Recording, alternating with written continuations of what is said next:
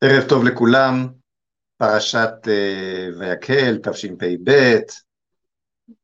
כמובן שהנושא המרכזי שעליו נדבר היום, איך לא, יהיה על המלחמה, המלחמה החדשה שפרצה במרכז אירופה. Uh, ולך תדע לאן המלחמה הזו עוד uh, עשויה להוביל. אבל אני אדבר על מלחמה שבעיניי, בנוסף לסיפור על המלחמה בין רוסיה לאוקראינה, אם אפשר לקרוא לטיול הזה של פוטין מלחמה, כן? נכון לעכשיו זה פחות או יותר אה, טיול שלי יום שישי בערב. בכל אופן, אה, אה, אני אדבר גם על מלחמה הרבה יותר חמורה, שפרצה הרחק במערב, שפרצה בקנדה. על המלחמה באוקראינה, אנחנו מדווחים השכם והערב, אם הייתי אה, אה, כלי תקשורת אה, רגיל, לא הייתם, לא, לא הייתם רואים אותי עכשיו, אלא הייתם רואים את אותו טנק מסכן שמזדחל שמתגלגל לו בשלג, והייתי שולח כתבים עכשיו לדווח לנו שום דבר משום מקום, אה, ומטרטר לכם עוד תמונות ועם אותם דברים עלומים וחסרי פשע שהתקשורת מלאה בהם. כאילו הסיפור הגדול והאמיתי באמת כרגע הוא המלחמה באוקראינה, ואכן כמובן יש לה, אכן זה סיפור, אכן יש פה מקום לפרש אותו ולהסביר אותו, ואני חושב שאת הלקח המרכזי ממנו כבר אפשר להסיק ונדבר עליו עוד מעט, אבל הסיפור האמיתי הוא, והסיפור הזוועתי באמת הוא, במלחמה בקנדה. המלחמה שעליה אף אחד לא מדבר, אבל, אבל המלחמה שמתגלגלת במהירות לפתחנו, מה תהיה ההשפעה של מלחמת רוסיה-אוקראינה על מדינת ישראל? לא ברור. מה תהיה ההשפעה של המלחמה בקנדה על כל אזרח ואזרח, אזרח בישראל? ברור גם ברור, ונדבר על כך עוד מעט. טוב, אז מהו הלקח הראשון שאפשר כבר להפיק מפרוץ המלחמה בין רוסיה לאוקראינה? נכון, המלחמה רק החלה, וכבר דבר אחד לגמרי ברור. ואי אפשר לברוח ממנו, ואי אפשר להתעלם ממנו, והוא אה, על השולחן, לא מתחבא בשום מקום.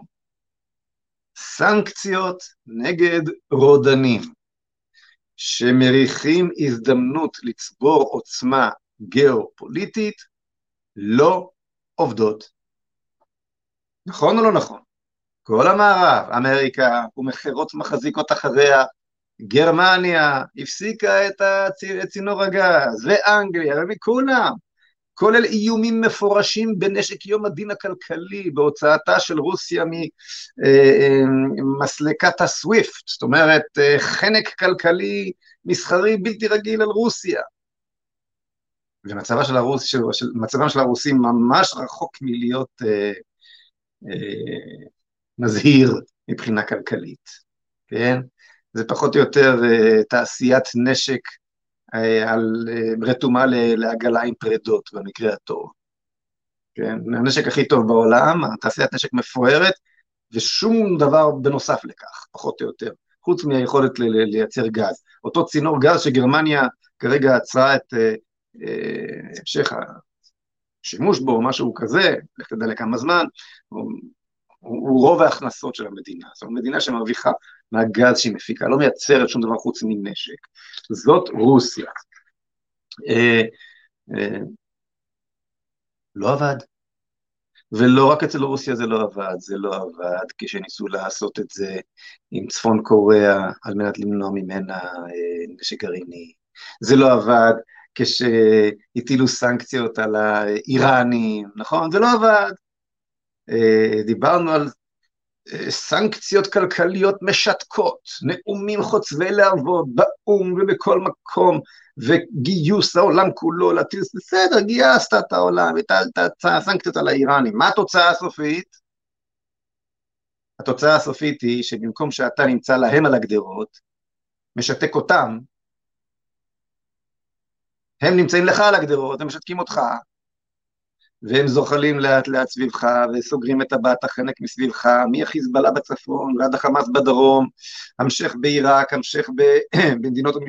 כן, באיום על מדינות המפרץ וסעודיה, החות'ים, החופים בתימן, מדינה, טבעת החנק והסגר של איראן וגרורותיה ואזורי ההשפעה שלה הולכת וסוגרת עליך, ואתה, עם כל העוצמה הכלכלית שלך, עם כל הסנקציות שהצלחת לגייס, יותר, מיותר או פחות כנגד האיראנים, ולמרות מצבם הכלכלי האיום והנורא, הרודנות של משטר האימים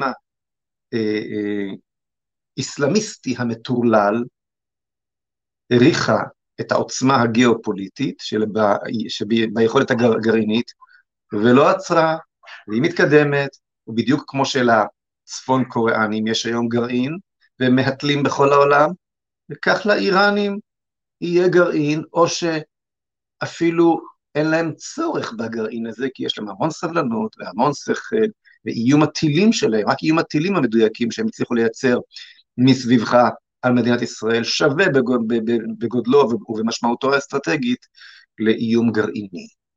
אז ישראל משותקת בפעולתה כנגד החיזבאללה וכנגד האיראנים בפעולתה האזורית, משום שהיא עברה מאסטרטגיה של שימוש בעוצמתה הצבאית, בעוצמתה, ה... אה, אה, נגיד זאת אחרת, במקום, נתחיל מההתחלה, ישראל באופן אמיתי היא האריה האזורי במזרח התיכון מול גינת הארנבות. כל הסובבים אותנו הם בסדר, גדול, בסדר גודל של ארנבות מול אריה. הכוח של עזה הוא כמו של אריה, ארנבת מול אריה. כשמשווים את העוצמה הטכנית, הצבאית של צה"ל, ביכולות, לפי מקורות זרים בוודאי, אבל גם בלי המקורות הזרים על דימונה וכדומה. ישראל היא, היא, היא, היא מעצמה אה, אזורית במלוא מובן המילה. ומולה בליל של ארנבות, שניתנות למחיקה בטיול מן הסוג שמטייל כרגע פוטין אל קייב, כן? הבעיה היא שהאריה הזה חושב שהוא ארנבת. ונותן לארנבות לחשוב שהן אריות. ולכן התוצאה היא שהארנבות הן אכן, האריות, והארנבת, והאריה הוא, הוא ארנבת. ב-48' אנחנו היינו ארנבות מול שבעת צבאות ערב, אבל חשבנו שאנחנו אריה. התוצאה הייתה שבאמת היינו אריה. ואילו עכשיו אנחנו אריה, אבל אנחנו חושבים שאנחנו ארנבת.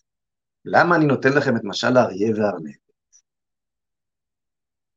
משום שהייתה לנו הזדמנות להתנהל כאן, במזרח התיכון, כמו אריה, בלי להיות פוטין שפולש פתאום למדינה זרה ושוחרת שלום. אתם יודעים מתי?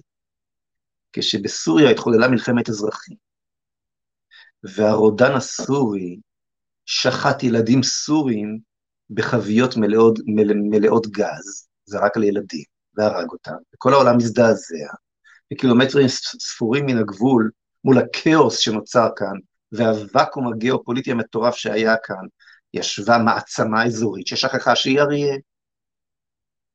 ושום חייל ישראלי לא צריך, לא צריך היה לחצות, לחצות את הגבול. ניתן היה להשמיד את, את, את, את חיל האוויר הסורי במטח טילים, או כן לשלוח טייסים בלי. בלי, לעבור, בלי לעבור שום כוח קרקעי את, את, את הגבול הבינלאומי. ישראל הייתה יכולה להראות שיש כאן מעצמה אזורית, והיא לא תסבול פגיעה שכזו בזכויות אדם, והיא תעשה פה סדר. והעולם היה מקבל זאת בברכה. פה ושם היה קצת גינויים, אבל... נוכח משבר הומניטרי שכזה, גם היינו פותרים באמת את המשבר ההומניטרי. גם כאיש החזק בסיפור, הייתה לנו אז אה, מלוא הלגיטימציה והאחריות לבצע מהלך שכזה, אבל חשוב לא פחות, היינו ממצבים את אה, מעמדנו כמעצמה אזורית.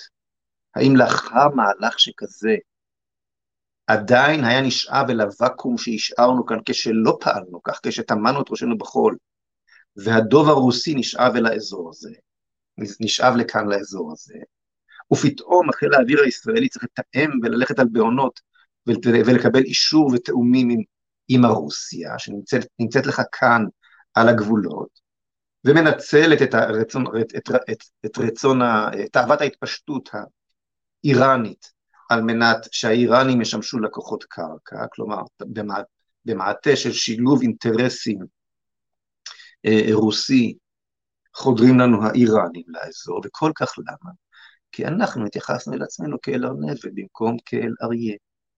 וכל זה נחשב אצלנו לאיזושהי גאונות גיאופוליטית. ובכן, ראו מה המצב עכשיו.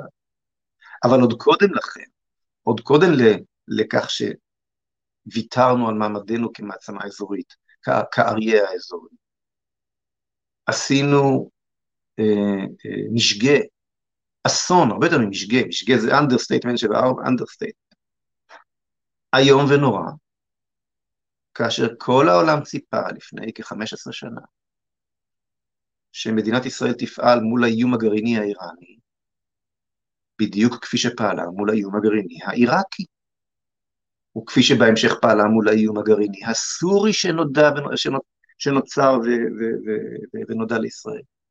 זה היה לעולם לגמרי ברור שישראל, ברגע שדבר כזה קורה, מחסלת את האיום הזה, כפי שעשה בגין, עם הכור העיראקי. תגידו, אבל מה, זה בלתי אפשרי, זה מפוזר, זה, זה, זה, זה חם, זה שר כזאת, זה חפור. זה לא היה כך בהתחלה. כשאחמדינג'אד התחיל לאיים כמו הרודן העיראקי, הסיפור היה הרבה הרבה יותר פשוט. זה היה גלוי, וזה היה קר, וזו הייתה מטרה אה, הרבה יותר בודדה, אבל גם אם לא היית מחסל את כל האיום, וגם אם המבצע היה מצליח באופן חלקי בלבד, העיקרון היה נקבע. העיקרון היה נקבע שלא סנקציות משתקות הן הנשק שלך, אלא הכוח שהקמת כאשר הקמת לעצמך מדינה שלוש שנים אחרי שקבעו הכבשנים של אושוויץ. ואתה לא מתכוון יותר לה, לה, לה, להתחנן בפני הטייסים האנגלים והאמריקאים שיפציצו את האיום הזה. אז מה קרה? שכחת שאתה אריה. שכחת את הלקח ההיסטורי. הכנסת לעצמך ולאוכלוסייתך על הראש, שהסנקציות יפתרו לך את הבעיה, שהאחריות לביטחונך נמצאת באו"ם, בציר הזה שבין אה, אמריקה לרוסיה, עד לרגע, לרגע של חסד היסטורי, בא לך איזה טראמפ כזה, ובאמת לקח אותך ברצינות ועשה משהו, אחר כך זה חזר. בשביל מה הקמנו את המדינה היהודית? לא בשביל הרגע הזה, של להגן על עצמנו בעצמנו. טוב, נחזור עכשיו, אז, אז את הלקח הזה כבר אנחנו מבינים, את הלקח הזה, הלקח החשוב מכל, שסנקציות לא עצרו מעולם ולא יעצרו לעולם רודן שרואה כנגד עיניו אה, הזדמנות לחזק את מעמדו הגיאופוליטי. מבחינתו שאוכלוסייתו תרעב, תרעב, ובלבד שכוחו יגדל. ככה זה, ככה זה תמיד עבד, ככה תמיד יעבוד. אנחנו מנסים עם uh, היגיון מערבי, שמחפש את הלחם והשעשועים, כן? Uh, לדבר, בשפה הזאת אנחנו רוצים לדבר אל uh, תרבויות שלא זו השפה שהן מבינות, ולכן הן תמיד מנצחות, ורוסיה תרוויח בענק מן המהלך שהיא עשתה עכשיו. פוטין אה, אה, עשה את האחד ועוד אחד, הוא רואה מולו מערב פרוגרסיבי, שהתרבות הפרוגרסיבית פוררה לחלוטין את הפטריוטיזם שלו, את כל קונסטרוקציית הזהויות מהלאומית ועד האנושית. או, או אם נגיד הפוך, כבר האנשים הם אבק סיני שכזה, אוקיי? אבק אדם שאיבד את אה, זהותו ואת יכולתו לעמוד על חירותו האישית, שלא לדבר על חירותו הלאומית. איבד את זהותו המינית, איבד את זהותו המשפחתית, איבד את זהותו הלאומית. אה, אה, ריקבון פרוגרסיבי של BLM ושל אנטי-פטריוטיזם מוחלט, פשוט אה, אה, עוצמה צבאית אדירה, נושאות מטוסים ונשק גרעיני וכן הלאה, שהיא קליפה של קורי עכביש, קורי עכביש של ממש, כחלום יעוף, כציץ נובל, כל, ה, כל העוצמה של המערב. פוטין מזהה אה, עולם שכזה, ואומר לעצמו, ובצדק רב, הם הרי לא הולכים אה, לסכן את עצמם במלחמה, במלחמה עולמית, במלחמה גרעינית, מול, אה, מול, מול המעצמה הרוסית. אז הם ידברו איתי בסנקציות, בסדר. אני אסתדר, אני אסתדר. מה גם שיש לי את הגב הסיני, והעוצמה הכלכלית האמריקאית. אני, אני, פוטין, יודע שהיא בעצם רחוקה מלהיות מה שהיא מנסה אה, לעשות מעצמה. אמר, הכלכלה האמריקאית של היום היא, היא, היא צל חיוור לחלוטין, היא נשענת על שום דבר מלבד העוצמה הצבאית האמריקאית, החוב האמריקאי, אה, אה, זה מספרים שלא יתוארו בכלל, נשען כולו על העובדה שהעולם ממשיך להשתמש אה, בדולר כמטבע הסחר הבינלאומי, כלומר כל מי שמשתמש בדולר בעצם מממן את החוב האמריקאי, מדינה שכבר לא מייצרת, שהייצור המרכזי שלה הוא מדפסות הדולרים שלה, כן? אז פוטין יודע שגם יש, ש, שחרב הסנקציות הכלכליות עליו היא חרב פיפיות, משום שאם אורך הנשימה שלו יהיה ארוך מספיק, עם שיתוף הפעולה שלו עם הסינים ועם גורמים נוספים בציר, בציר שמתגבש מול המערב, האיראנים, הטורקים, לך תדע מי עוד, יכולים להגיע, יכול, יכול להגיע היום שבו אה, הדולר יקרוס לחלוטין. יקרוס לחלוטין. זאת אומרת, המחשבה שמה שהיה הוא שיהיה, והאימפריה היחידה אה, בעולם והחזקה בעולם תישאר ארצות הברית, היא אה, דבר שצריך להילקח גם הוא בערבון מוגבל. מציאויות שהתרגלנו אליהן מגיעות בסופו של דבר אל קיצן. ככה הייתה מלוך ההיסטוריה, וכך עשוי לקרות גם עכשיו. נחיה ונראה. אבל המשמעות של המלחמה בין אוקראינה, בין רוסיה לאוקראינה, כלפינו, כלפי מדינת ישראל, ברגע זה היא מעורפלת, היא לא ברורה. אני חושב, לאור כל מה שאמרתי עכשיו, שההתייצבות של משרד החוץ הישראלי, כן, הגינוי לרוסים, הוא קשקוש, שטות, שטות גמורה. האמריקאים הם משענת קנה רצוץ, זה הוכח אין ספור פעמים בעבר. אתה רוצה להיות על הצד, ה...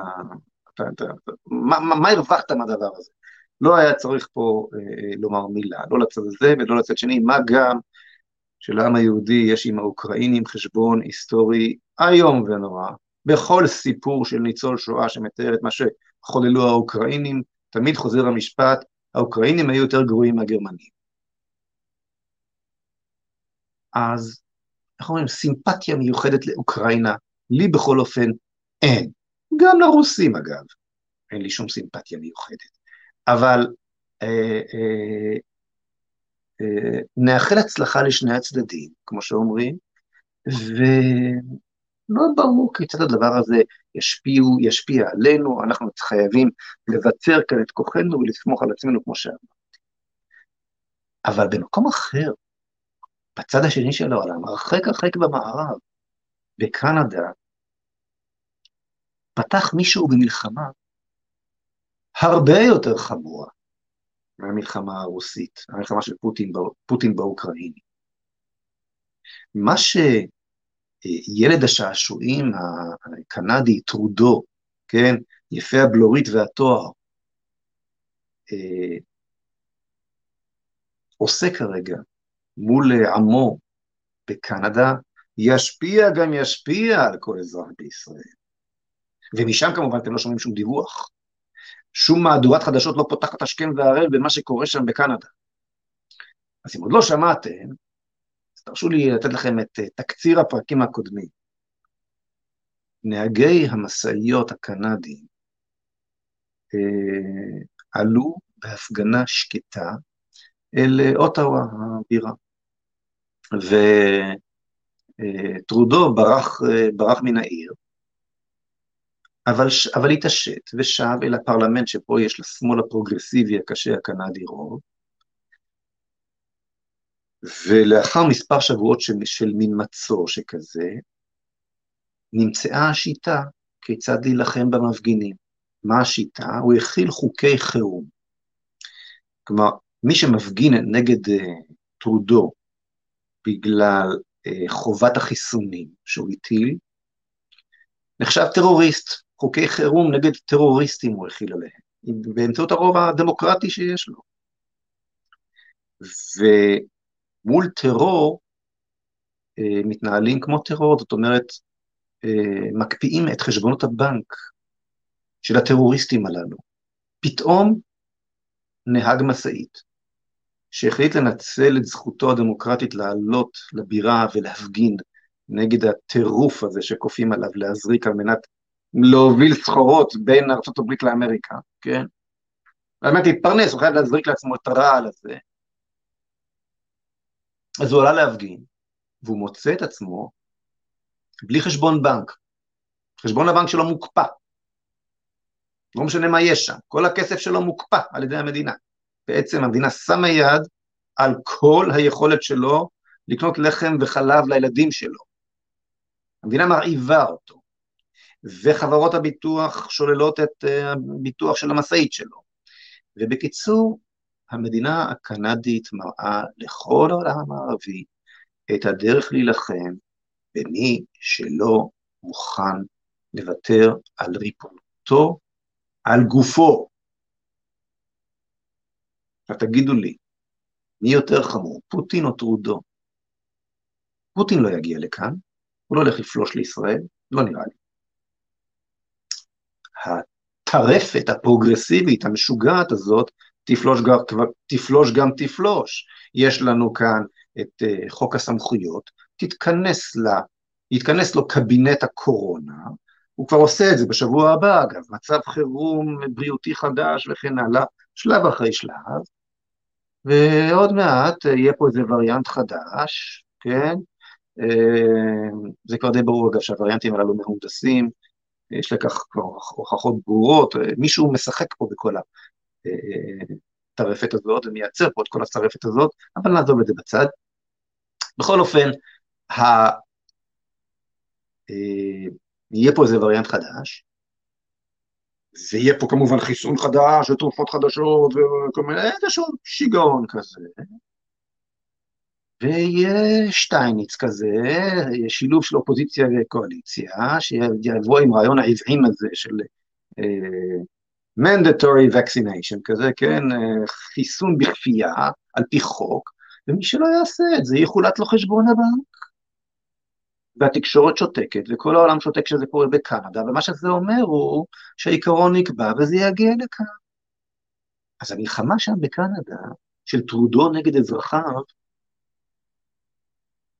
היא מלחמה שתגיע לכאן, תשפיע על כל אזרח ישראלי, היא מלחמה הרבה הרבה יותר מסוכנת מאשר המלחמה בין, בין פוטין לאוקראינה, אוקיי? ומילה אחרונה לפני שאני אעבור לשאלותיכם ולשיחות איתכם. אפשר היה לדעת שזה יגיע שם בקנדה, אתם יודעים למה? משום שבקנדה, כבר לפני כמה שנים, אם ילד בן תשע אמר להורים שלו, אני חושב שאני ילדה, אני רוצה להיות ילדה. אוקיי? וההורים שלו אמרו לא, לא, לא, אתה ילד, יש לך, אתה, אתה נראה כמו ילד, אתה מדבר כמו ילד, אתה, אתה, אתה נכון, למרות שאמרו לך בגן כל מיני דברים, ושמעת, ושמעת כל מיני דברים בתקשורת, וב, כן, בגן הילדים, שאתה יכול לבחור את המין שלך וכולי, אנחנו האמא והאבא שלך, ואנחנו אומרים לך שאתה בן, אתה לא בת. ולא, אנחנו לא עושים לך עכשיו ניתוח לשינוי מין, לא חותכים לך שום דבר, ולא הופכים אותך, ל, לא הופכים אותך לילדה. אז מה שקרה בקנדה הוא שהילד הזה הלך למשטרה, או הלך לרווחה, וההורים נכנסו לכלא, או שבאה הרווחה ולקחו להם את הילד, כי הם מתעללים בילד המסכן שהוא, שהוא רוצה להיות ילדה. כלומר, המדינה הקנדית, עם, עם הטרפת הפרוגרסיבית, שמה את עצמה במקום של ההורים. אני האימא והאבא של הילדים שלכם, לא אתם. נו, אז אם טרודו יכול לקחת לך את הילד שלך, ואתה, ואתה הקנדי בחרת בו, וזה נחשב לשיא הקדמה, וה, כן? אז אה, עם הסוציאליזם והפרוגרסיביות הקנדית יכולים לקחת לך את הילד שלך, למה שלא יקחו לך את חשבון הבנק שלך? Hmm? האובדן, אובדן הזהות הפרוגרסיבי הוביל לאובדן החירות האישית, ומכאן, מקנדה, המקום שכולם חשבו שהיא ערש הליברליזם והחופש, כן, אה, יצאה תורת השיעבוד הפרוגרסיבי אה, לעולם כולו. אה, טוב, נעבור קצת לשאלותיכם.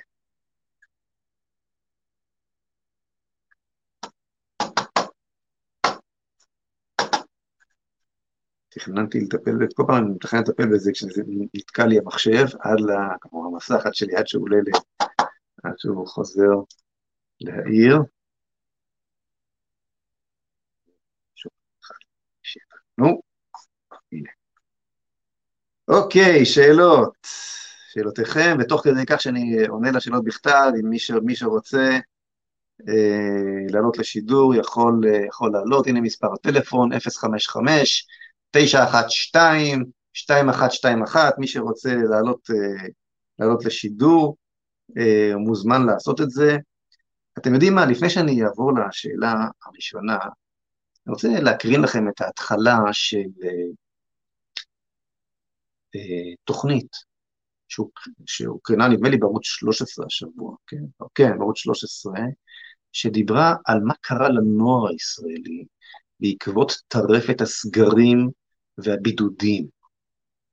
כמות אדירה של בני נוער מציפה את מוסדות, ה, את בתי החולים לחולי נפש ומוסדות הטיפול בנוער במצוקה, מקרים, כמות אדירה של, של התאבדויות, כל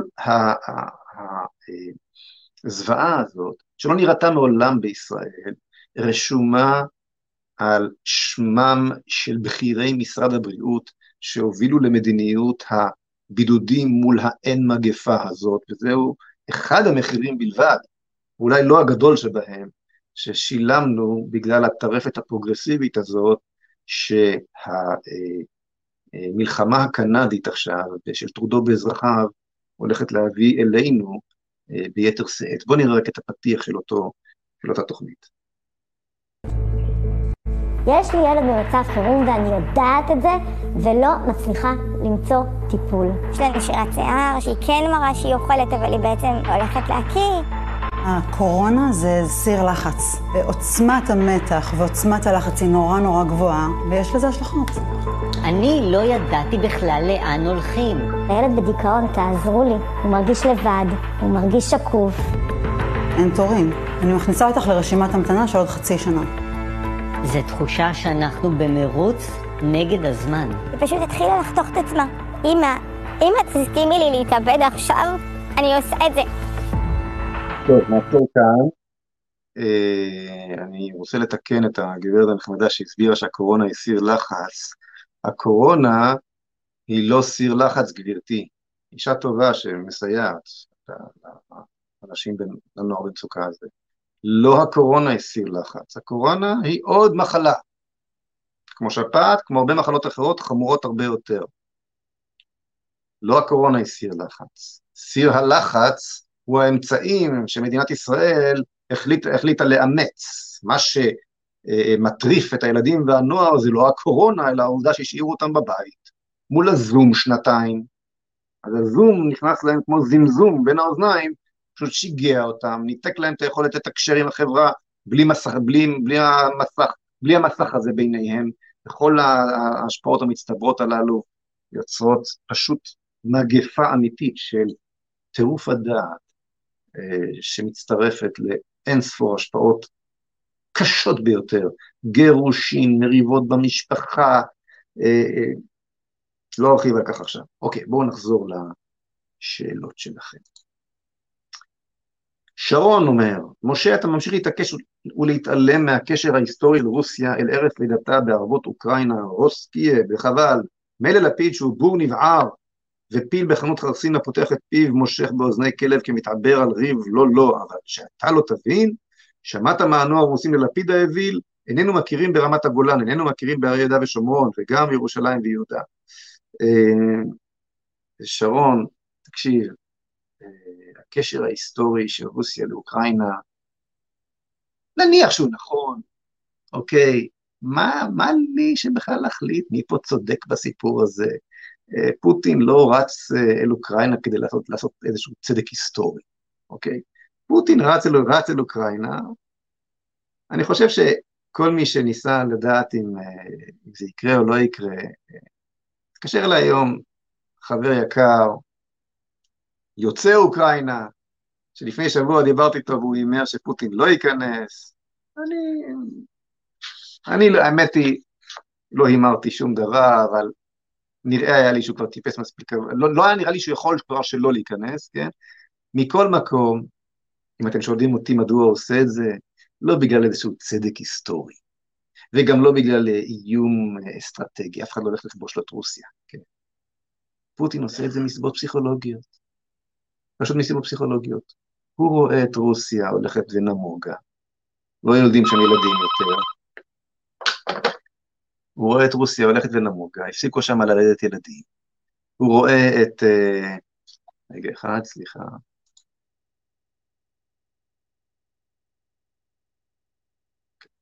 הוא רואה את רוסיה הולכת ונמוגה, הוא uh, מבין ש...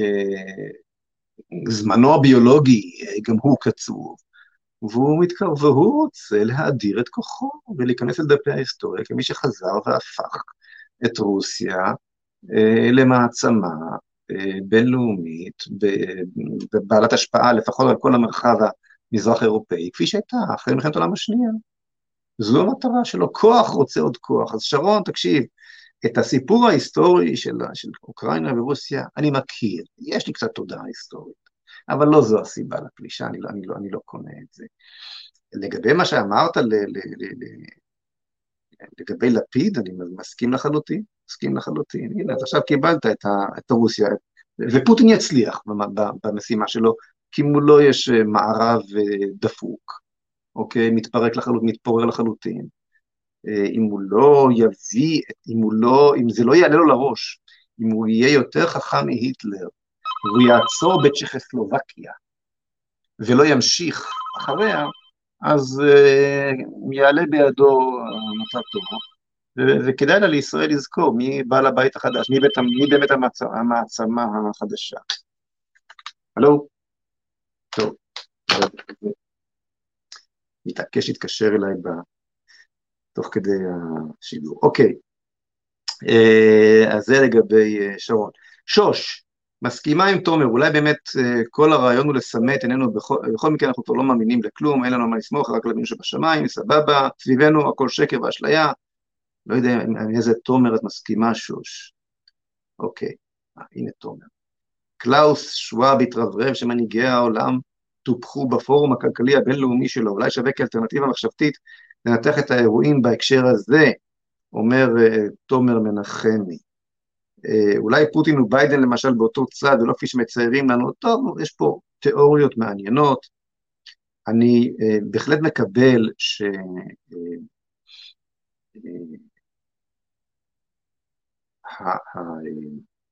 שהזהות הלאומית והעוצמה הלאומית מועברת בקלות רבה על ידי מדינ... מנהיגי המדינות אל ארגונים בינלאומיים, שנותנים להם איזשהו סוג של uh, תחושת עוצמה למנהיגים המקומיים תמורת uh, העברת uh, הריבונות אל, אל, אל מרחבים בינלאומיים. Uh, כנראה ש...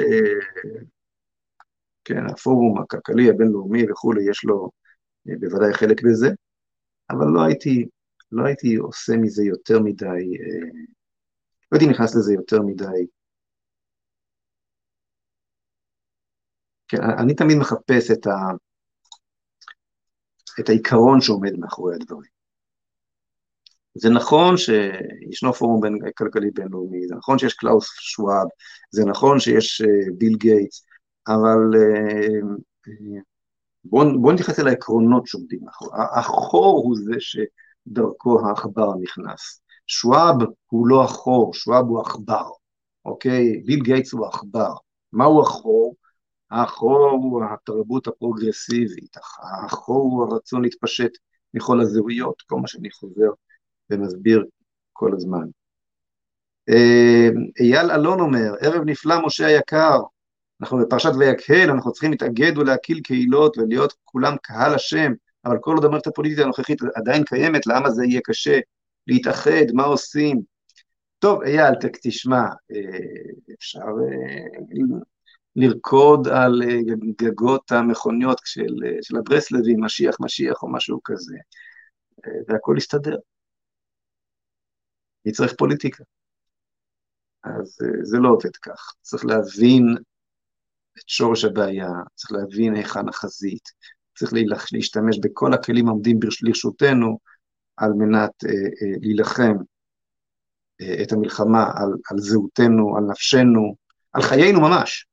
שבוע הייתי בכנסת, אה, נתתי את הנאום שלי שם, מי שראה אה, כאן בערוץ, פרסמתי גם בפייסבוק, לכבוד אה, הקמת אה, השדולה לחיזוק זהותה היהודית של המדינה על ידי אה, דוד אמסלם ועל ידי מספר חברי כנסת, בעיקר, בעיקר מהליכוד אגב. אז קודם כל להבין איפה הסכנה נמצאת, וצריך להשתמש בכל הכלים, גם, גם בכלים הפוליטיים. ירוחם גולדשטיין, משה היקר, יש תופעה של איטלקים שהולכים להתנדב, להתנדב בצבא הבדלנים הפרו-רוסים מרוב תסכול מהפוליטיקאים האיטלקים המשרתים את האיחוד האירופאי ולא את העם האיטלקי. זה מעניין, לא שמעתי על זה, על מה שאתה מספר, זה, זה מתחיל להזכיר את, אה, את, את, אה, את מלחמת האזרחים בספרד, ש, שקדמה למלחמת העולם השנייה. אם, אה, כן, זה, זה, זה, מעניין, זה מעניין מה שאתה מתאר כאן, כי, כי המיאוס מאותו, מאותה התפשטות מן, מכל זהות שהיא, ומן הזהויות והערכים, מן הזהות והערכים הלאומיים גם כן, מובילה לכך, ש, מובילה לכך שאנשים כבר אה, רוצים להצטרף אל פוטין. מעניין.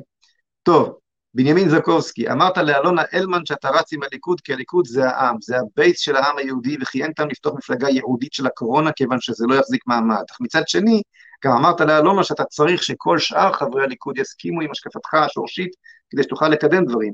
איך זה מסתדר? שואל אה, בנימין זוקובסקי. טוב, קודם כל הדברים שאמרתי לאלונה היו דברים שאמרתי בלי שידעתי שאני מוקלט. אה, אבל אישרתי לה, כשהיא אמרה לי, ניקדתי אותך, היא הייתה כנה, לא פרסמה ללא רשותי, נתתי לה את הרשות לפרסם אותם, כי אין לי, אין לי משהו מיוחד להסתיר, אני לא, לא, אין אצלי אחד בלב, אחד בפה ואחד בלב, אז מי שרוצה יכול לשמוע את הדברים. ובעקבות ההקלטה הזו, אגב, התקשרו אליי אנשים ואמרו לי, וואלה, אנחנו עכשיו מבינים. עכשיו אמרת את הדברים, ובאמת בצורה אותנטית, והבנו מה, מה אתה עושה בליכוד. אז תשמע, אה, זוקובסקי, מה שאמרתי לאלונה הוא שלחירות בישראל אין בייס. אין בייס. ולכן כל הלחץ הזה אה, של ההזרקות ושל הבידודים והזוועות שמתחוללות כאן לא יהפוך את הציבור, למרות שחצי מהציבור לא, כבר, כבר אין לו חיסונים ולא כלום, זה לא יהפוך לכוח פוליטי משמעותי. כי אין לציבור הזה יכולת להתאגד.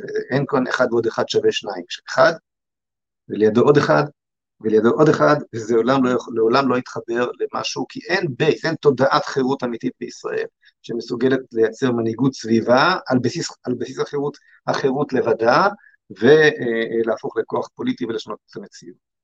אבל אין חירות בלי זהות. אני מסביר את זה שוב ושוב, והסברתי את זה גם לאלונה. צריך את שני הדברים, גם את הזהות, ומתוך הזהות אה, אה, אה, תבוא החירות, בלי זהות אין חירות. אם אתה לא יודע מי אתה, אתה לא מסוגל להגן על החירות שלך, לא הלאומית ולא האישית ולא המשפחתית ולא כלום. וכשאין לך זהות אפשר, לה, אתה, אתה, אתה, אתה שום דבר, בלי ידיים, רגליים, עמוד שדרה, כלום, אתה, אתה אבק סיני שכזה, ואפשר להזריק לך ובכפייה, ולפזר את ההפגנות שלך כמו אבק. בלי ולא נודע כי בא אל קרבן. הייתה הפגנה חביבה מול הכנסת, אופס, העיפו אותם, העיפו אותם בכל עבר, ובזה נגמר הסיפור. אני מבין את זה. הייתי שם. הייתי עם הליברלים, וזה, אתם זוכרים את הסיפור, כן? אחר כך ניסו בעצמם לרוץ, מה קרה? אחד עם השני, אה, תוך חמש דקות רבו אחד עם השני, והם נעלמו כלא היו. אין בייס בחברה הישראלית לחירות, מה לעשות? אין תודעת חירות בישראל. אבל יש בייס לזהות. יש בייס לזהות הלאומית, לזהות הלאומית היהודית. יש גם בייס לזהויות הדתיות, אלה מפלגות הלוויין של הליכוד. אבל לא עליו אנחנו. בייס לזהות הלאומית, לא הזהות הדתית. בייס לזהות, יש. קוראים לו ליכוד. ומי שיתייצב עם, עם רגליו באופן יציב בתוך הליכוד יכול להשפיע על החירות. מתוך הזהות תבוא החירות. לכן אני שם. אז אמרתי לאלונה, מה את עושה בשביל שטיפוס כמו גד, גדי יברקן יהיה שם גם בכנסת, בכנסת הבאה בשבילך? שאלתי מה? אמרתי את צריכה להיות בליכוד כדי להצביע בשבילו בפריימריז. אז התחילה לצחוק. אוקיי, תצחקו. תצחקו, תייללו, ת, ת, תגידו תהילים, תרקדו על הגגות של הברס, של, של הנחמניות של ברסלב, אה, ותצפו למשיח כמו חב"ד. אני אוהב את חב"ד, אני חב"דניק בעצמי, כן? הכל בסדר, הכל בסדר. אבל כוח פוליטי לעולם לא יהיה לכם. כי אתם לא מבינים שהחירות לא נושאת את עצמה. כמו שאמרתי פעם, החירות היא החור בבייגלה של הזהות. חירות בלי זהות זה כמו חור בלי בייגלה.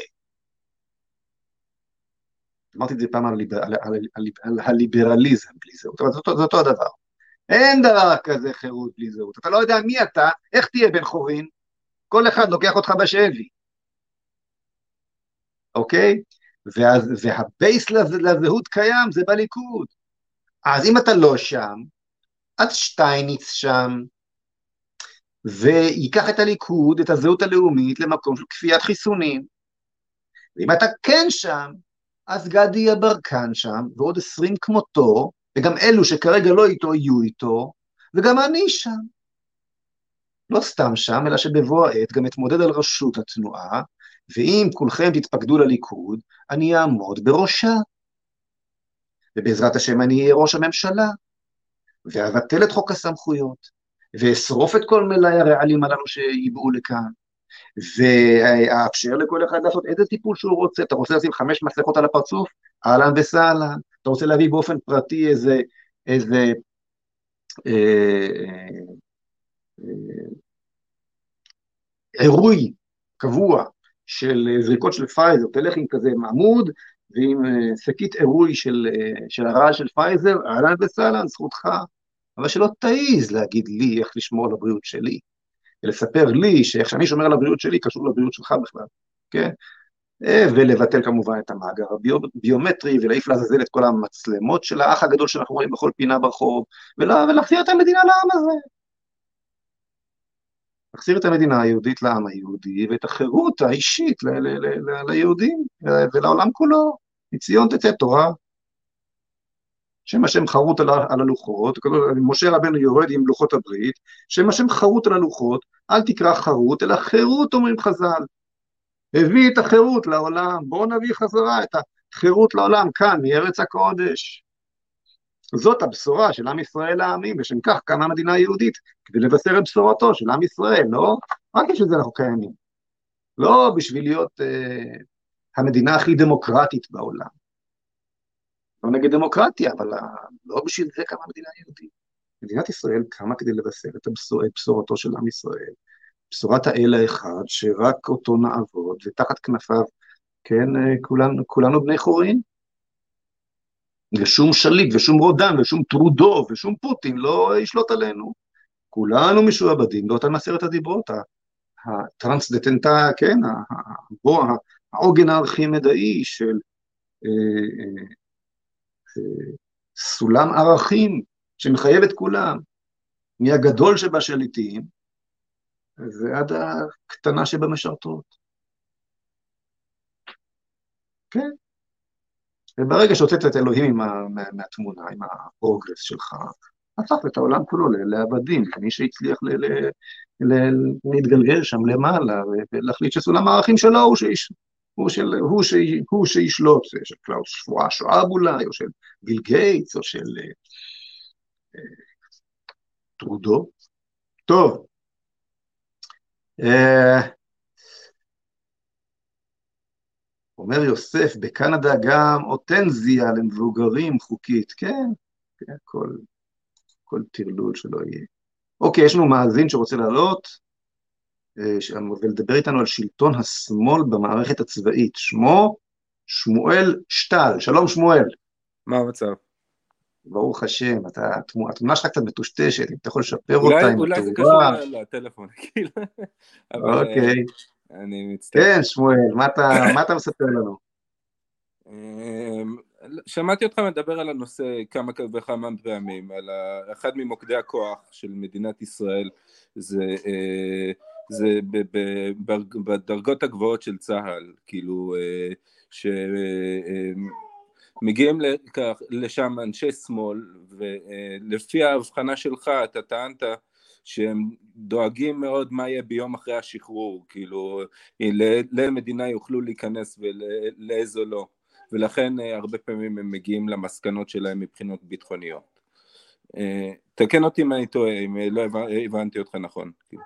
אתה לא טועה, תראה, אני, לא, אני אפילו לא נותן להם את הקרדיט לרוב אותם אלופים, או כן, קצינים בכירים, שהם אידיאולוגים גדולים. יש ביניהם, אידיאולוגים של ממש, אלה אולי המסוכנים ביותר, קח, קח את מי שהיום נמצא בראש אה, ועדת חוץ וביטחון, כן? זהו, זו הייתה השאלה הבאה שלי. קח את אה, יאיר גולן, אלה שמאלנים ממש, אבל אני לא יודע אם, אני יודע מה, אחד כמו אה, אייבנקוט, הוא אידיאולוג הגדול, הם פשוט מריחים היכן מרוחה החמאה, חמאת הלגיטימציה והקידום. אז הטענה שלי רצתה להגיד ככה, כי אני חושב שזה יותר ממה יהיה ביום שאחרי. אני חושב שזה ביום ההווה, האם הם יקודמו או לא, כאילו לפי עמדות פוליטיות מסוימות, כן או לא, נכון, כאילו מסכים. זה, זה, זה, זה יותר uh, הקו מחשבה שאני נוטה אליו, כאילו... Uh, לא, אני, אני מסכים איתך, מסכים. חבל, אם לא הייתי מסכים איתך, זה היה לנו עכשיו על מה להתווכח, אז יהיה לנו משעמם. אה, כן. רציתי לשתף, כאילו, אבא שלי חזר השבוע מלוויה אה, של חבר קרוב שלו, שמו היה אלכסנדר טיימפקין, כן? בתו אה, מרינה הייתה מאסירת ציון המון המון שנים בברית המועצות. ואבא שלי בארצות הברית עזר לו להגיע לקונגרס לכל מיני מקומות ו... קודם כל הציבור הישראלי היום לא מכיר את כל הסיפור של אסירי ציון, כאילו, אה, אה, וכמה זה היה חשוב לפתוח את הסכר הזה, אה, ואת כל הנושאים האלה, פשוט זה, זה נגע לי טיפה ללב, כאילו, השבוע הזה, כי, כי הבן אדם מת בגיל 91, ושהוא באמת עשה הכל ומעל הכל בשביל לשחרר את הבת שלו מהשבי שלהם שם, אה, שניסו לעשות לה חינוך מחדש, אה, שילדה קטנה כאילו פחדו עליה ש, ש, שהיא רוצה לעלות לישראל, כאילו... אה, תראה, שמואל, מה שאנחנו חווים כרגע בעולם כולו.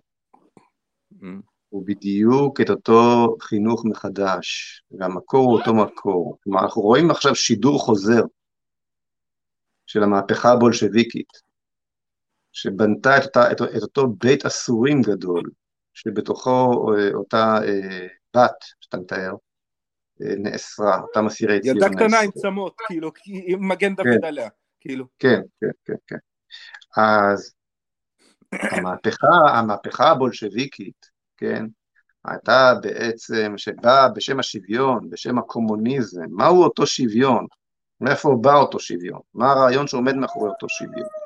הרעיון שעומד מאחורי אותו, אותו קומוניזם הוא הרעיון האתאיסטי, כלומר, אין אלוהים בעולם, ולכן העולם הוא משחק סכום אפס, ולכן אנחנו צריכים לנהל אותו באופן רודני וריכוזי, על מנת שנחלק את המשאבים המצומצמים שיש בין כולם באופן שווה. זהו הרעיון שעומד מאחורי אותו שוויון.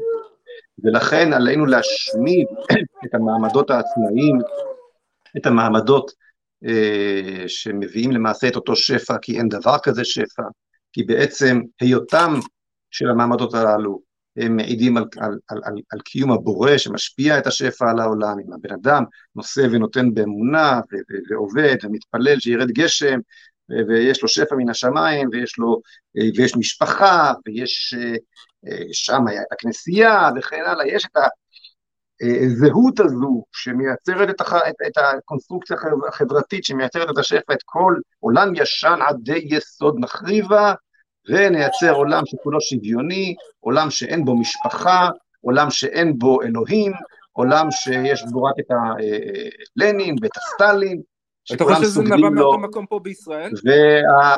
נכון, הכל אותו דבר, שידור חוזר. אני לא יודע, כאילו, בראשית ימיה של מדינת ישראל, זה נבע מאותו מקום? תקשיב, מה שאנחנו רואים עכשיו, מה שאנחנו רואים עכשיו, זה את השידור החוזר המודרני כעבור מאה שנה של אותה, או ויותר, של אותה מהפכה בולשביקית. אז היא הייתה מהפכה אדומה, היום זה מהפכה ירוקה, אבל זה אותו, אה, זו אותה מרידה באל, זו אותה מחשבה שהעולם הוא, משחק סכום אפס, ולכן אנחנו חייבים לנהל אותו באופן ריכוזי ורודני, ואנחנו נחליט עליך את הכל, כולל כמה, כולל כמה, כולל, כולל כמה ילדים תלד, כמה אנשים יחיו בעולם, הכל יהיה מתוכנן בצורה מרכזית, זו אותה מלחמת מעמדות, רק שבמקום הפרולטריון נגד, נגד בעלי ההון, אז זה מלחמת כל השעה, הגברים בנשים, הלבנים בשחור, השחורים בלבנים, ההומואים בסטרייטים, כולם נלחמים, המהפכה מתמדת, כן? החורבן,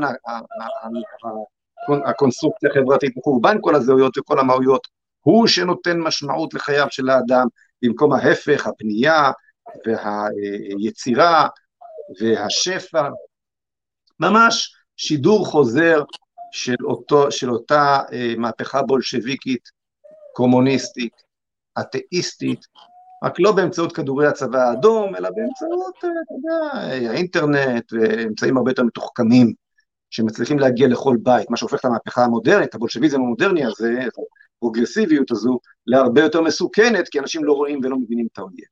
היכן החזית הזו נמצאת. טוב, נעצור כאן, מילה נוספת ברשותך. אוקיי, שמואל. כן. אני רוצה להגיד לך שאני מאוד נהניתי מהפודקאסט שלך, אחי, מהפרק של גדעון לוי, והייתי מאוד מאוד ממליץ לעשות פודקאסט מאחד מהמנחים של ערוץ 14.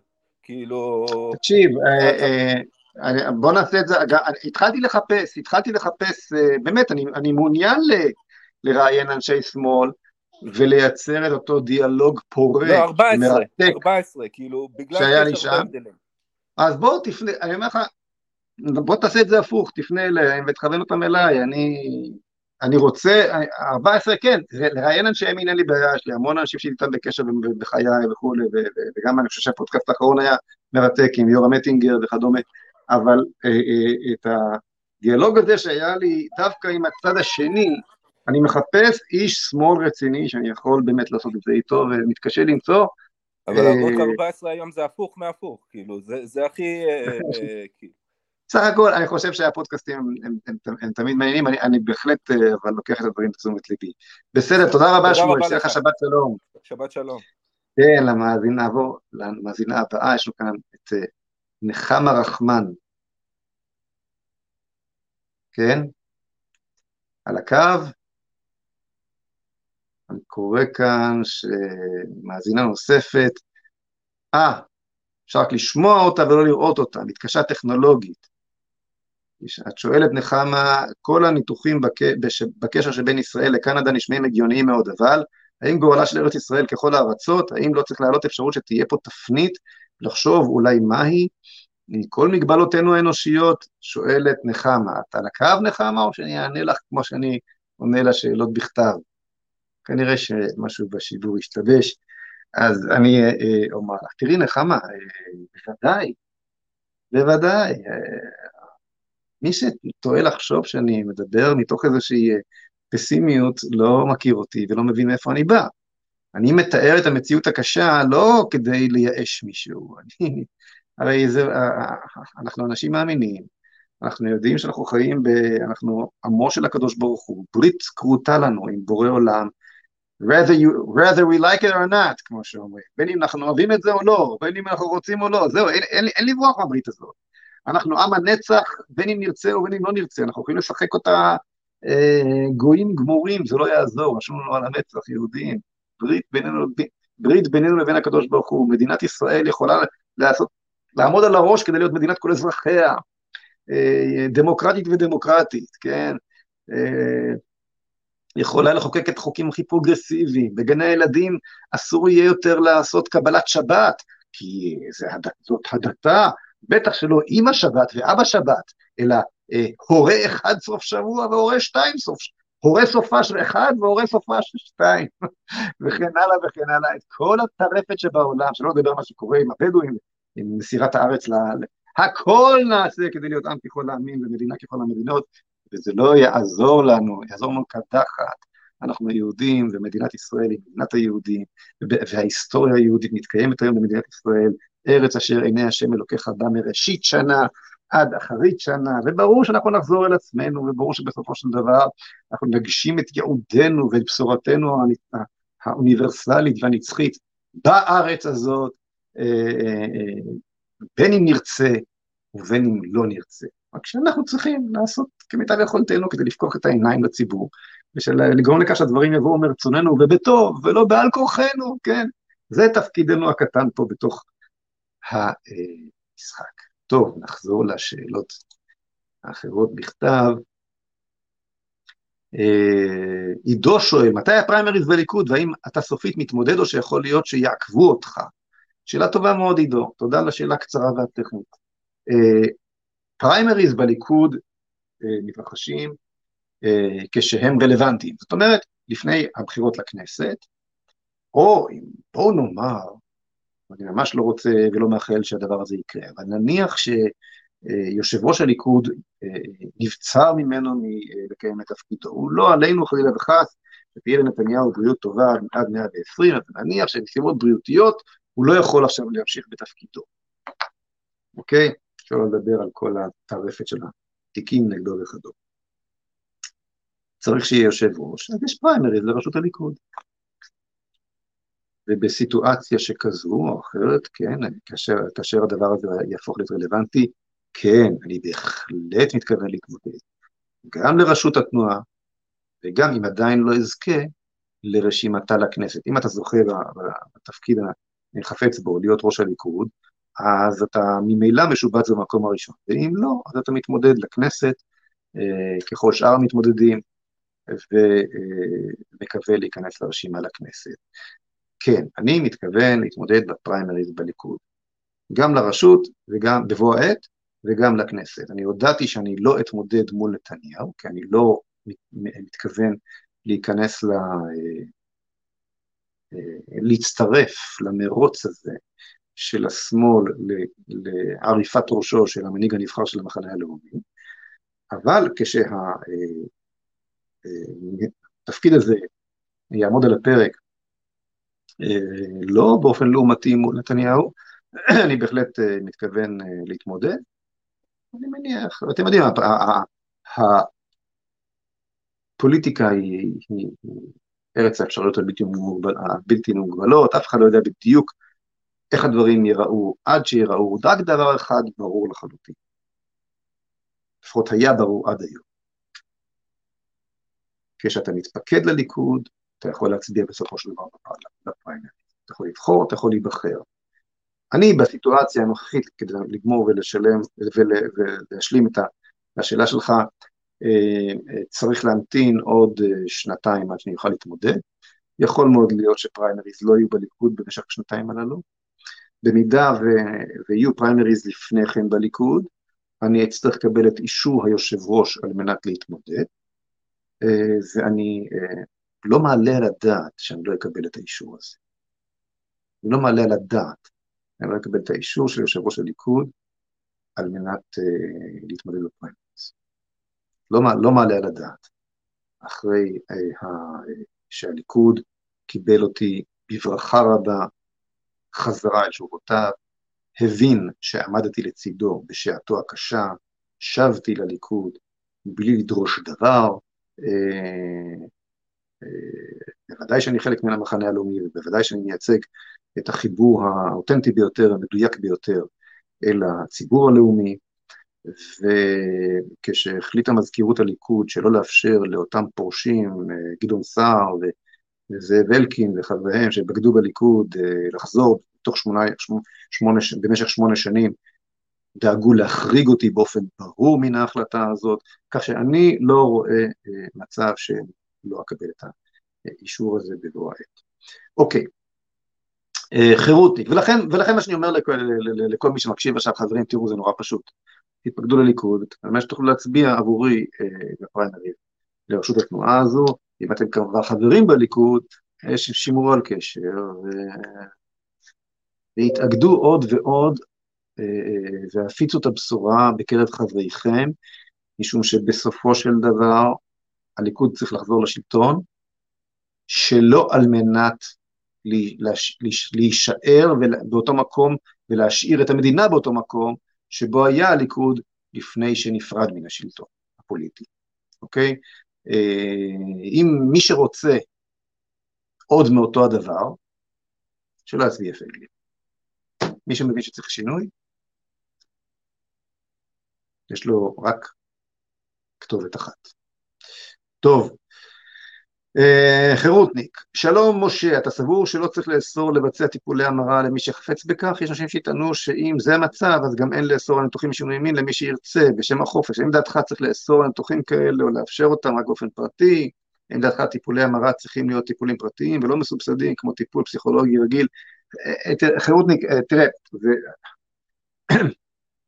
דבר אחד ברור, המדינה לא צריכה להיות מעורבת בדבר הזה. תמיד יש מצבי קצה שבהם הדברים הופכים להיות אה, נכונים ולגיטימיים.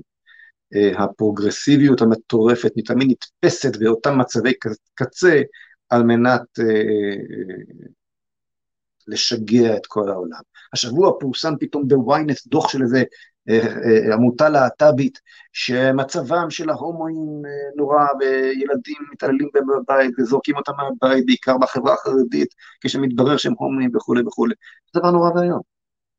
שילד עם נטיות שכאלו, לא יכול להישאר בבית. זה דבר נורא ואיום, אני, אני, אני, אני בהחלט מבין ואני מסכים עם הדבר הזה. אבל זה, זה מקבל את הפרספקטיבה ההפוכה למציאות. זה שזה דבר נורא ואיום, שמתעללים בילד שמה לעשות מסכן, נולד עם נטיות הפוכות, באמת יש לו נטיות הפוכות, כן? אה, זה, זה, זה, זה רע מאוד. כל אדם נברא בצלם, וצריך לשמור על כבודו, ולעזור לו ככל שרק ניתן, ולכבד אותו וכן הלאה. אבל מי שנמצא, מי שבאמת מתקיף, הצד המותקף פה, הצד שנדחק אל תוככי הארון, הצד שכל המבנים החברתיים שלו נחרבים, כולל המדינה עצמה, הוא הצד הנורמלי. אתה לוקח בעיה קשה פרטית, ואתה, ובאמצעות הזה ואתה מציג אותה כתמונה רחבה, ועכשיו כל מי ש... כל מי ש... אה, אני יודע מה, אה, מוכרת בסופרסל, בא מולה גבר, ואמר, אני רוצה שתפני אליי כאל אישה. או להפך זה היה, לא כך זה היה, כן, אבל היא ראתה גבר, אני מצטערת, אתה, אתה גבר, מה אתה משגע לי את השכל? לא, אני אישה ואת תפני אליי כאישה. אז אמרה, אני מצטערת, אני לא משוגעת, אני רואה גבר, אתה מדבר כמו גבר, אתה נראה כמו גבר, אתה גבר, אני לא, אתה לא ת, תאלץ אותי להתנהג אחרת. בית המשפט העליון פסק שסופרסל צריך לשלם קנס 25 אלף שקל. אז איפה הכפייה? מי פה כופה על מי? וכל הסיפור הזה עם הטפסים הללו, אני השבוע פרסמתי את המאמר הדו-שבועי המעמיק שאומר שרבותיי, הסיפור הזה עם ההורה 1 והורה 2 בטפסים הרשמיים של צה"ל, משרד הביטחון, של מד"א, זו שעת השמד, לא פחות מזה. זה בא להחריב את העולם. ותמיד משתמש במקרה קצה של קשים באמת. שצריך לטפל בהם באופן פרטני, אבל לא להשתמש בהם על מנת אה, להחריב את העולם. אוקיי, טוב. אה, איתן ג'י, מה זה איתן ג'י? לא משה, שלום, תענוג להאזין לדבריך, דברי חוכמה מעוררים ומודדים, תודה רבה, יישר כוח. תודה רבה, איתן, איפה השאלה? חסיד ברסלב, שלום משה, מה שבאמת מטריד זה מה נעשה אנחנו, איך ניסע לאומן, לרבי נחמן ולבעל שם טוב ולטפול אצלו במקווה, צדיקינו קבורים שם, ומה שמטריד אותנו היהודים, שלא חס ושלום יפגעו בקבר הצדיקים הקדושים. אומר חסיד ברסלב, חסיד ברסלב, אני אוהב אותך, אני אוהב את כל החסידים, אני בעצמי, בעצמי בא ממשפחה חסידית, תאמין לי שהיהודים שמטרידים אותי, החיים, היהודים החיים שם הרבה יותר מטרידים אותי מהיהודים שעברו מן העולם שקבורים שם, צדיקים ככל שיהיו, את רבי נחמן צריך להביא הנה. בטוח שחסד נעשה עם רבי נחמן, אם נביא את עצמותיו אל ארץ הקודש. אהוד קמינר, אני חושב שאתה היחיד בישראל שמתייחס למצב בקנדה מהזווית הזו, וזה אומר משהו על התקשורת בישראל. הוא, טרודו, קרא לחברת פרלמנט יהודייה כמשתפת פעולה עם הנאצים. נכון, אהוד. אני לא יודע אם אני היחיד, אבל אני בוודאי אחד היחידים. לכן קם הערוץ, ערוץ החירות ישראל מחר, כדי שאפשר יהיה לשמוע פה את האמת ואת הפרספקטיבות הנכונות, הנכונות על, על הנעשה בעולם. אה, עוד מתקן אותי אהוד מיני הדולרים, אפילו לא מדפסות. נכון אהוד, ברור שזה לא מכונות דפוס שמדפיסות דולרים כמו שהיה פעם, אלא שורות במחשב, כן, שורות במחשב, האמריקאים מדפיסים אפילו נייר הם לא משתמשים בשביל לייצר את החור המטורף הזה, שכולנו אה, לוקחים אותנו אותו על עצמנו, אה, כשאנחנו ממשיכים להשתמש בדולרים האפילו לא ירקרקים. כן? שאלו את וורן באפט, זה מוקלט, אני הקרנתי את זה פעם, שאלו את וורן באפט, המיליארדר, המשקיע האגדי, מה יותר נכון לארה"ב לעשות? להשתמש, למכור, להשתמש ב, ב, נפט שהיא מפיקה, או למכור אותו ולקנות uh, את האנרגיה שלה מחוץ לארץ. ובאפט אמר, מה זאת אומרת, כל עוד הם משתמשים בדולרים שאנחנו מדפיסים, ודאי שעדיף לקנות, נכון? אוקיי. בסדר, בשביל שמישהו מהמגזר, הציונות הדתית יהיה ראש ממשלה, ואני מדבר על בנט, הוא צריך להתנער מכל ערכיו. כך אמר אה, פייגלין, זה ציטוט ממני, ב-2019 בשיחה עם אורי שרקי, אתה גאון. אני גאון.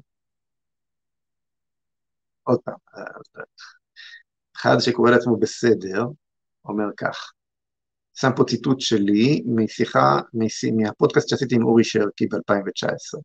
בשביל שמישהו מהמגזר הציונות הדתית יהיה ראש ממשלה, ואני מדבר על בנט, הוא צריך להתנער מכל ערכיו. טוב, בסדר, אז עוד, אה, עוד משהו שאמרתי והתברר כנכון. זיו לנסקי, מה אתה חושב על נישואים אזרחיים? שואל אה, זיו לנסקי. האמת היא שאני לא בהכרח נגד זה. ממליץ לכל אה, יהודי ויהודייה, כשהם באים בברית הנישואים, להתייחס אל הקשר ביניהם כאל משהו שהוא יותר מחוזה אזרחי. למה זה נקרא נישואים? כי הם מנשאים, הם מרוממים. המשפחה היא לא אחד ועוד אחד שווה שתיים, היא אחד ועוד אחד שווה אחד אחר לגמרי, מהות חדשה, מהות מקודשת, נישואים, כל מתנשא, אתה יצרת עכשיו מהות חדשה, ומה שנותן לה את התוקף, וכשאתה משתף את אלוהים בסיפור, וכשאתה משתף את נצח ישראל בסיפור, זה דבר שהוא מאוד מאוד בסיסי, מאוד מאוד עמוק, מאוד מאוד משמעותי. למה לוותר עליו? למה לוותר עליו? אבל אה, מי שחושב, אבל, אבל, בוא נאמר ככה, אז עד כאן לגבי מה אני חושב על נישואים. השאלה היא, איפה מקומה של המדינה בתוך כל זה? להכניס את אלוהים אל הקשר הזוגי חיוני, חובה. אחרת זה לא נישואים, זה סתם הסכם טכני, תועלתי. להכניס, להכניס, להכניס את המדינה אל תוך הנישואים, זה כבר רע מאוד, זה כבר רע מאוד. ולכן יש לא מעט זוגות שמתחתנים כדת משה וישראל, עם רב, ותרשו לי להשתמש במילה אורתודוקסי, בגלל שאני גם חורר לא את המילה הזאת, אבל הכוונה היא רב אמיתי, אוקיי? אה, אה, בלי לדווח למדינה. כן, מייצרים, מול המדינה מייצרים את קשר הנישואים האזרחי כביכול, אבל בינם לבין עצמם אה, מייצרים נישואים כדת משה וישראל, נישואים שמנשאים אה, אותם, ובזה אני בהחלט תומך. בזה אני בהחלט תומך. טוב, אה, אה, אייל בן גל, לפני שנתיים היית נגד כפייה דתית, היום שינית טון, מה קרה? ואשמח לתשובה ארוכה יותר מהכפייה היא בצד השני, אשמח לטענות, הוכחות והצדקות. אומר אייל בן גל, למה אתה חושב, אייל, שאני בעד uh, כפייה דתית? לא ברור לי למה אתה מתכוון. ממש לא ברור. וכן, אני בוודאי רואה כפייה חילונית, אני בוודאי רואה כפייה פרוגרסיבית, אני לא רואה בשום מקום כפייה דתית. אז אני לא יודע למה להתייחס בשאלה שלך. אוקיי? טוב. אה, עדי, אתה יודע מה, אייל, אני מזמין אותך לשאול שוב בצורה מפורטת, משהו ספציפי שאמרתי עכשיו, אמרתי ההפך בעבר, או סתם זרקת פה סיסמאות. אה, עדי הררי, האם ישראל צריכה לנקוט עמדה בסכסוך בין רוסיה לאוקראינה? אז כמו שהסברתי, התשובה היא חד משמעית שלא. אוקיי, יש לנו כאן מאזין נוסף בשם מישה, רוצה לדבר על רוסיה, סאונד בלבד. אוקיי, בוא נשמע את מישה, סאונד בלבד. מישה?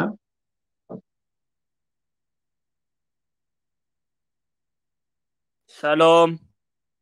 שלום מישה, למה סאונד בלבד? למה אנחנו לא רואים את זיו פניך? Uh, המצלמה שלי לא עובדת, אני מצטער. אוקיי, בסדר, נסלח לך הפעם. כן, מה קורה? מה יש לך לספר לנו על רוסיה, מישה? אני באתי לדבר איתך על רוסיה, להבין מה המצב, מה הולך שם, מה אתה חושב. יש לך משהו לתרום? מה דעתך על המצב שם? Uh, דעתי, המצב uh, לא טוב, כמו שזה נראה, והמלחמה כנראה תמשיך, ו... מצב רע, מצב רע. טוב, מי שתראה, אה, מלחמה, אתה יודע איך היא מתחילה, אתה אף פעם לא יודע איך היא תיגמר. ואתה בהחלט צודק שזה מצב מסוכן מאוד. לכולם ברור שפוטין יעצור בפולין, ולא ימשיך אה, את הפלישה שלו מערב, נכון? פולין חברה בנאטו, והוא לא... כן. אבל אנחנו אה, הרי יודעים שאם האוכל אצל רודנים, ופוטין הוא רודן, עם האוכל בא התיאבון, ולך תדע, פולין הייתה גם כן חלק מהמרחב הסובייטי, אולי גם שם יש אה, זכויות היסטוריות פתאום. אז אי אפשר לדעת, אי אפשר לדעת איך הדבר הזה יתגלגל. מה יקרה אם פתאום אה, האימפריה החדשה הגדולה באמת, האימפריה הסינית, תחליט שעכשיו הזמן המתאים ביותר להגשים את חלומה שלה ולקחת את טיוואן, כן? ואז כשהעולם כבר מעורב בשתי חזיתות שכאלו, מול, וסין היא אימפריה גרעינית גם כן. אה, פוטין מחליט, אוקיי, אז עכשיו בוודאי שאין להם שום סיכוי ולהמשיך אה, מערבה וכן הלאה. הכל יכול לקרות, בואו נקווה שזה לא יקרה ואנחנו אה, אה, לא נמצא את עצמנו חלילה וחס במלחמה עולמית. אוקיי, אני חוזר לשאלות uh, בכתב. אני, תקשיב, תקשיב. אני חושב ש... אתה איתי? כן? אני חושב שפוטין לא פחדן, הוא יכול להמשיך עד לאן שהוא רוצה והוא גם לא יפסיק. אם הוא רוצה משהו, הוא ישיג את זה.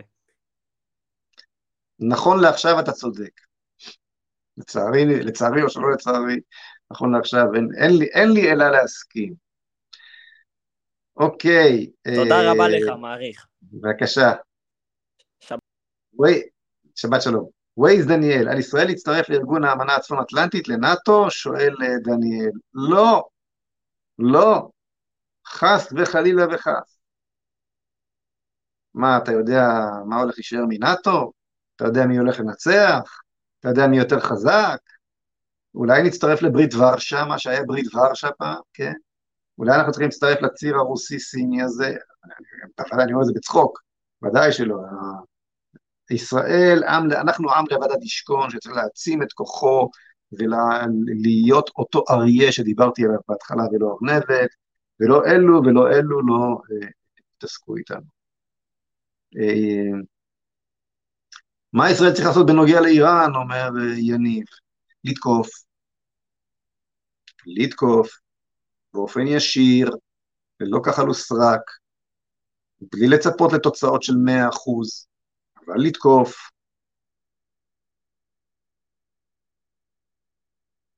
להחזיר לעצמנו את המעמד של מי שלא מהסס להגן על האינטרסים שלו, מי שלא ייתן להכניס את בניו לאיום גרעיני, או לחשש צל של אולי איום גרעיני, לא להתפשט מאותן, מאותם הישגים אסטרטגיים אדירים שאבותינו בשנות ה-50 וה-60 וה-70 וה-80, עם תקיפת הכור העיראקי, אה, אה, אה, השאירו בידינו. ואילו אנחנו ב-20 השנים האחרונות, 20-25 השנים האחרונות, הפכנו את עצמנו מאריה אזורי לארנבת אזורית, לסמרטוט של כל זב ומצורע בסביבתנו. ואין לנו דרך להחזיר את זה מלבד לתקוף באופן ישיר, כפי שתקפנו בעיראק. ויש לישראל היום את האמצעים לעשות את זה, ויש לאיראן שלל נקודות תורפה קשות ביותר. אה, ישראל יכולה בצורה קלה ביותר להוריד את איראן על הברכיים. אה, לא אפרט כרגע. הבעיה היא שהאיראנים כבר יצרו מנופי לחץ דרך, ה, דרך אה, באמצעות הטילים של החיזבאללה, שאנחנו מאוד חוששים, ו... ומול סיטואציה שכזו, מבצע מוקד של מלחמת ששת הימים הוא התשובה, אתה צריך לתקוף ראשון, בכל החזיתות, בבת אחת, אה, ובהפתעה, אין, אין תשובה אחרת. סלומון, אהלן משה, אם היית מואצת של הטכנולוגיה, אנו רואים התקדמות מואצת של טירוף רע בעולם. האם לדעתך יש קשר בין הטכנולוגיה והמודרניזציה לרוע? האם אסונות אנושיים בעולם המודרני היו יכולים להתרחש בימים הקדומים? אה, סולומון, הטכנולוגיה היא בסך הכל כלי, יכולה לעמוד לשירותו, לשירותו, שירותה החיובי, החיובי של האנושות, והיא יכולה לשמש לשלילה, תמיד זה כך.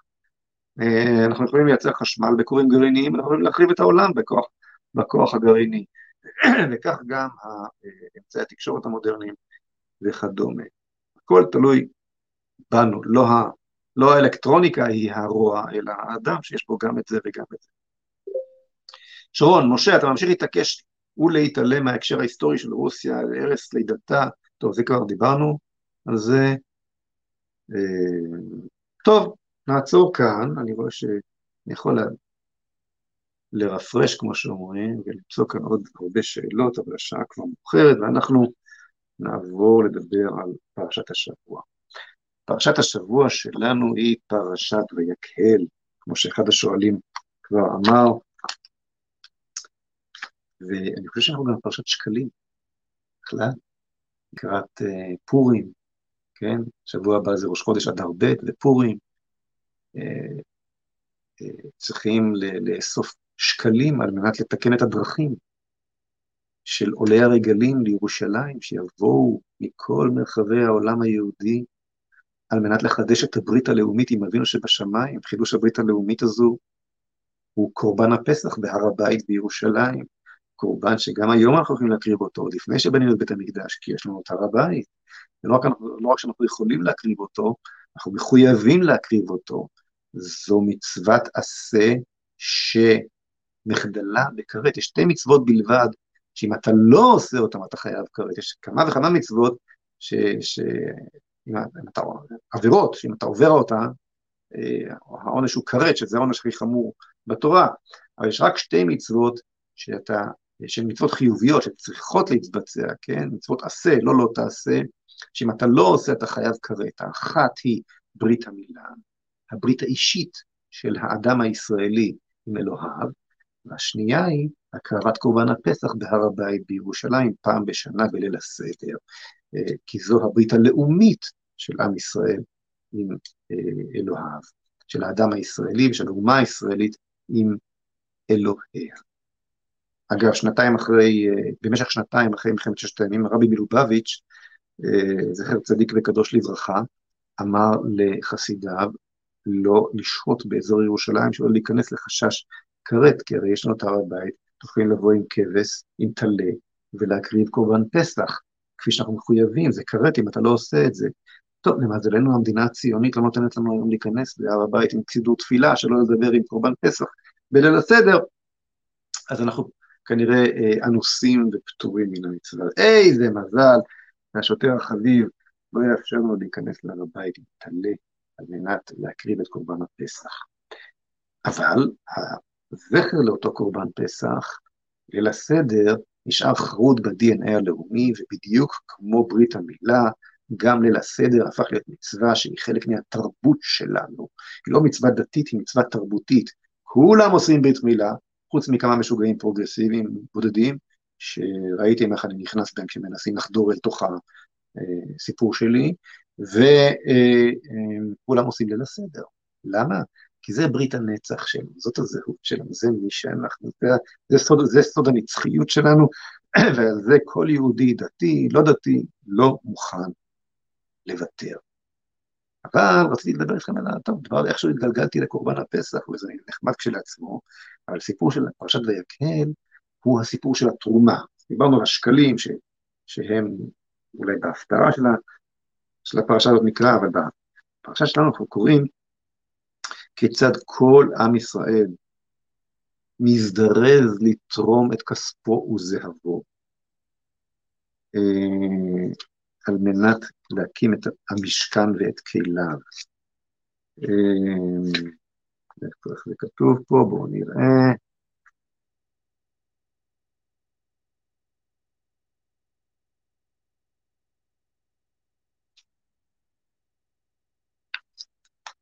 נו, איפה הפסוק? סליחה, סליחה, סליחה.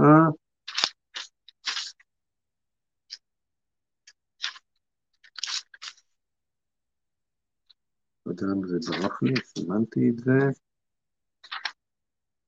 הנה, ויבואו האנשים, אה? ויבואו האנשים על אנשים, כן, גם גברים, גם נשים, כל נדיב לב הביאו חוך ונזם וטבעת וחומז, כל כלי זהב וכל איש אשר הניף צנופת זהב לאדוני. אנשים מביאים, נשים מביאות את תכשיטי הזהב שלהם, התכשיטים הכי אינטימיים שלהם. וכל איש אשר נמצא איתו תכלת וארגמן ותולעת שני ושש ועיזים ואורות אלים מאודמים ואורות חשים, הביאו.